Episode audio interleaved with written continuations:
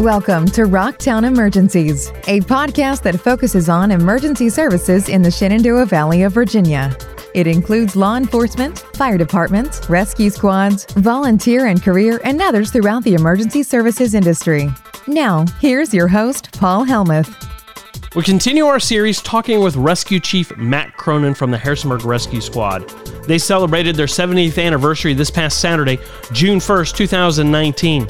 This week, we talk about where the Rescue Squad's members come from and where they often end up. We also talk about other professions the Rescue Squad can prepare you for. You talked about members coming from other backgrounds and things like that. You also talked about members coming from a lot of the local colleges or from the community. You're a business major, you were lifeguard, you wanted to better your lifeguards, you went to an EMT class and someone conned you into joining the rescue squad and you're here 10 years later. What kind of brings people in? Right. So typically, what we find are students that are on a pre medical or pre physician's assistant track at the local universities and colleges, or they uh, want to get into nursing school or become nurses. And uh, for physician's assistant programs specifically, uh, a lot of them require 1,000 hours of uh, clinical contact time.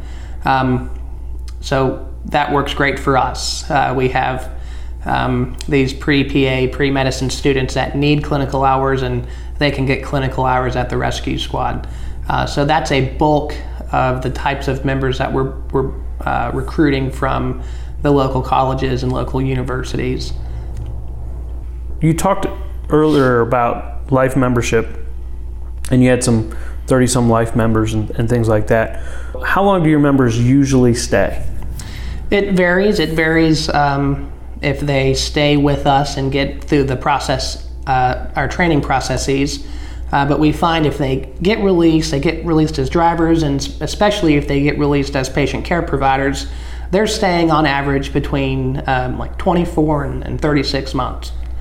Uh, two to three years is, is what the average is we're seeing, um, which uh, is a quick turnaround time. So that's why our, our process is pretty structured and we need to get people through um, in an efficient way.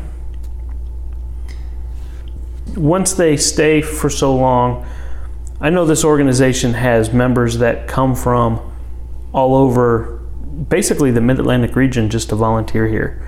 Um, what other places do they come from just to volunteer at this organization?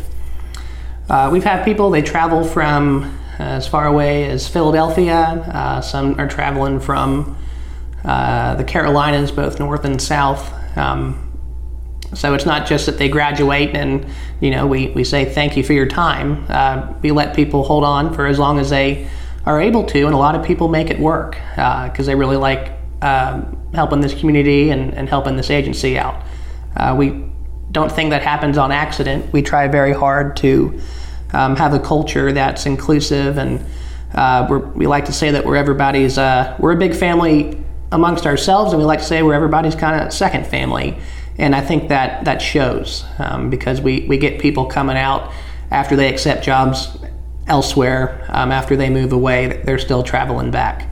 And not everybody leaves either. Um, most people graduate and move on, but uh, we have a percentage um, that seems to grow, um, at least every year since I've been a member, of people that find jobs locally, whether it be at the local hospital or uh, hospitals just over the mountain. And uh, they live in this community and they, they stay volunteering at the rescue squad. You talked about um, when it came to the medical programs, you had nursing students, PA students, some pre med biology students that come in. For those people who have, I won't say, grow up, grown up in the rescue squad, though to be fair, that I realize some of them it's for a short period of time. Where do they go afterwards? What does the rescue squad provide them that they can now go somewhere else with what they've learned at the rescue squad? Sure. So the folks that uh, join us uh, for preparation for futures and medical careers um, oftentimes they are successful. They'll get into physician's assistant school, they become nurses, um, and in, in, a few cases, they become physicians. Uh, folks that join us um, with no intention of becoming medical professionals and, and they just want to help out and do uh, EMS. Um, we'll sometimes get jobs um, as firefighters, as law enforcement officers. Um, some folks go on to become uh, attorneys, um, and some folks go and just they work in the uh, the private sector in the corporate world. Um, but we have a lot of folks that if they're not going to become nurses, doctors, or physicians assistants, a lot of folks become uh, career fire and EMS uh, providers, normally working for uh, municipalities, either here locally um, or some of the larger fire departments and EMS systems throughout the state. Um, to name a few, Fairfax County Fire and Rescue, um, Chesterfield County Fire and Rescue, Albemarle County Fire and Rescue, Charlottesville Fire Department. Um, we have some members that run with Rockingham County Fire and Rescue, uh, some life members such as yourself that run or work rather with Harrisonburg Fire Department. Um, so that's where a lot of our members go, is uh, public safety uh, careers elsewhere. How many calls a year does Harrisonburg Rescue Squad run? It grows every year, um, but last year we ran just over 9,000 calls. Um, I don't know the exact number, but it's somewhere between 9,000 and 9,100 is what we ran last year. And we're recording this at the end of EMS Week 2019. Can you project what you think you'll be at at the end of 2019? It seems like we're on track for, for a similar year. It might be a little bit more. Um, I don't think it'll be any less. So we're looking for probably 9,000, 9,100. 9,100 calls a year out of one station. It's a lot of calls. You talked about the different shifts though previously where you had an A shift, a B shift, a C shift, you know, days and nights or whatever. How many crews are on at any one time? So this year we, we finally have moved to um, having uh, two crews on 24 um, And then we have a shift supervisor as well that's on. So about two and a half is about our minimum staffing that we uh, feel comfortable with um, on our schedule. And that's just the schedule, um, and that's what uh, that's how staffing works. Um, but we get busier than just having two calls um, concurrently. Sometimes there's three, four, and even five calls that happen concurrently.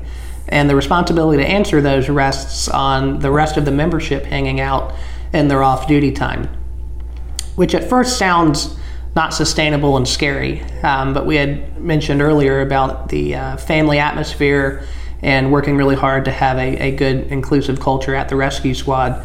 And we find that people spend a lot of their free time um, in between their college classes at JMU or the other colleges and universities.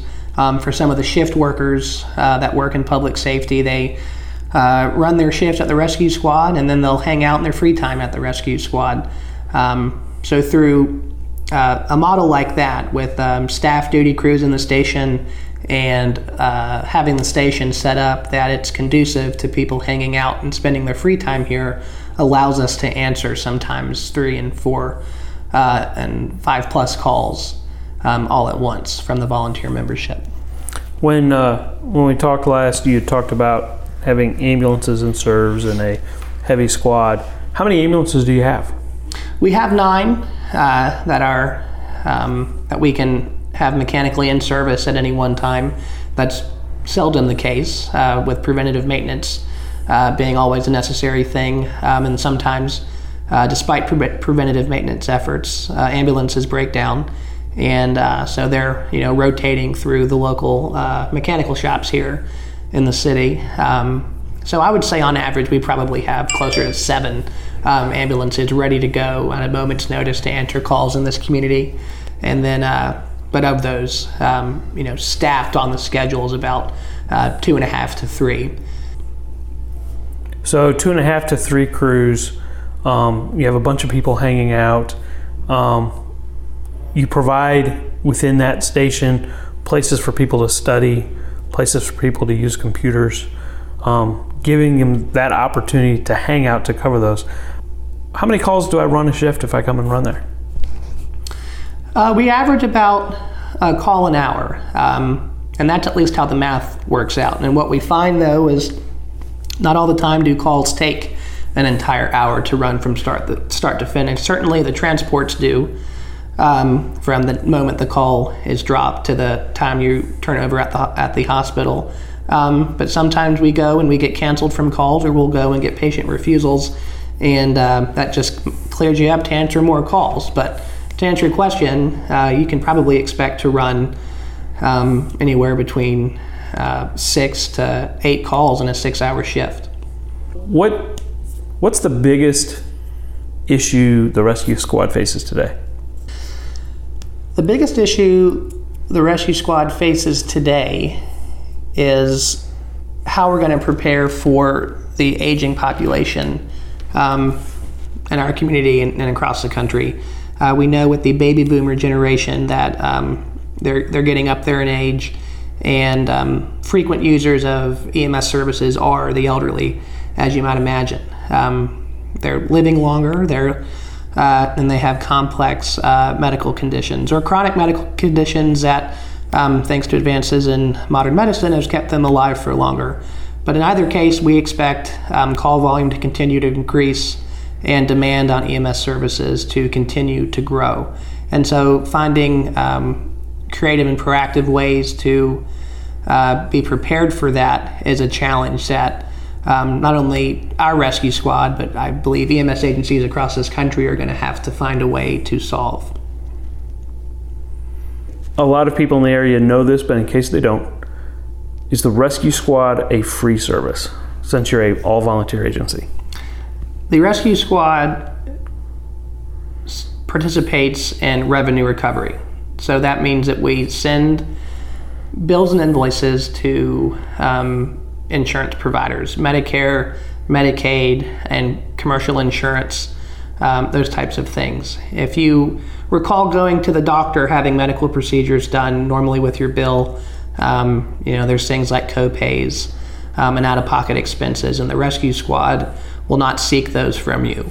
So there are no out of pocket expenses um, for calling 911 and having a res- an ambulance in uh, Harrisonburg or Rockingham County come to your emergency and take you to the hospital. Um, so a short answer is is yes. Um, it does cost money from the insurance companies for an ambulance to come, but uh, there are no out of pocket expenses from the patients. It's a, uh, a, process called compassionate or soft billing. The soft billing process is for the, those who live in Harrisonburg, Rockingham, and Augusta counties. That's correct. How do they find the Harrisonburg Rescue Squad? They can find us physically. Our address is 1700 Reservoir Street in Harrisonburg, Virginia. Um, we're across the street from the Wood Grill Buffet and across the street from Costco. Uh, we're near that Walmart on uh, Burgess Road. Um, they can find us online on our Facebook page, and then they can find us also on our website at harrisonburgrescue.org. I want to thank Rescue Chief Matt Cronin with the Harrisonburg Rescue Squad for talking with me about their agency. I also want to congratulate them for 70 years of continued service to Harrisonburg and Rockingham County. I've been a member there since 1990 and contribute my success to many of the mentors and role models I've had there throughout my years. Next week, we have an interesting episode discussing the Harrisonburg Police Department's Restorative Justice Program with Lieutenant Rod Pollard. You don't want to miss it. Don't forget to like the episode and subscribe to the channel. And if you haven't heard the other episodes, they're a good way to learn about emergency services and the leaders in the Shenandoah Valley. If you have questions or ideas, please reach out to me. I look forward to hearing from you in the comments. Have a safe week. Thank you for listening to Rocktown Emergencies, a podcast focused on emergency services in the Shenandoah Valley of Virginia. You can follow Rocktown Emergencies on Facebook, Twitter, and Instagram. You can find the podcast on most of your favorite podcast apps. If you want to email Paul, you can email him at paul at rocktownemergencies.com. Join us next time for Rocktown Emergencies and have a safe week.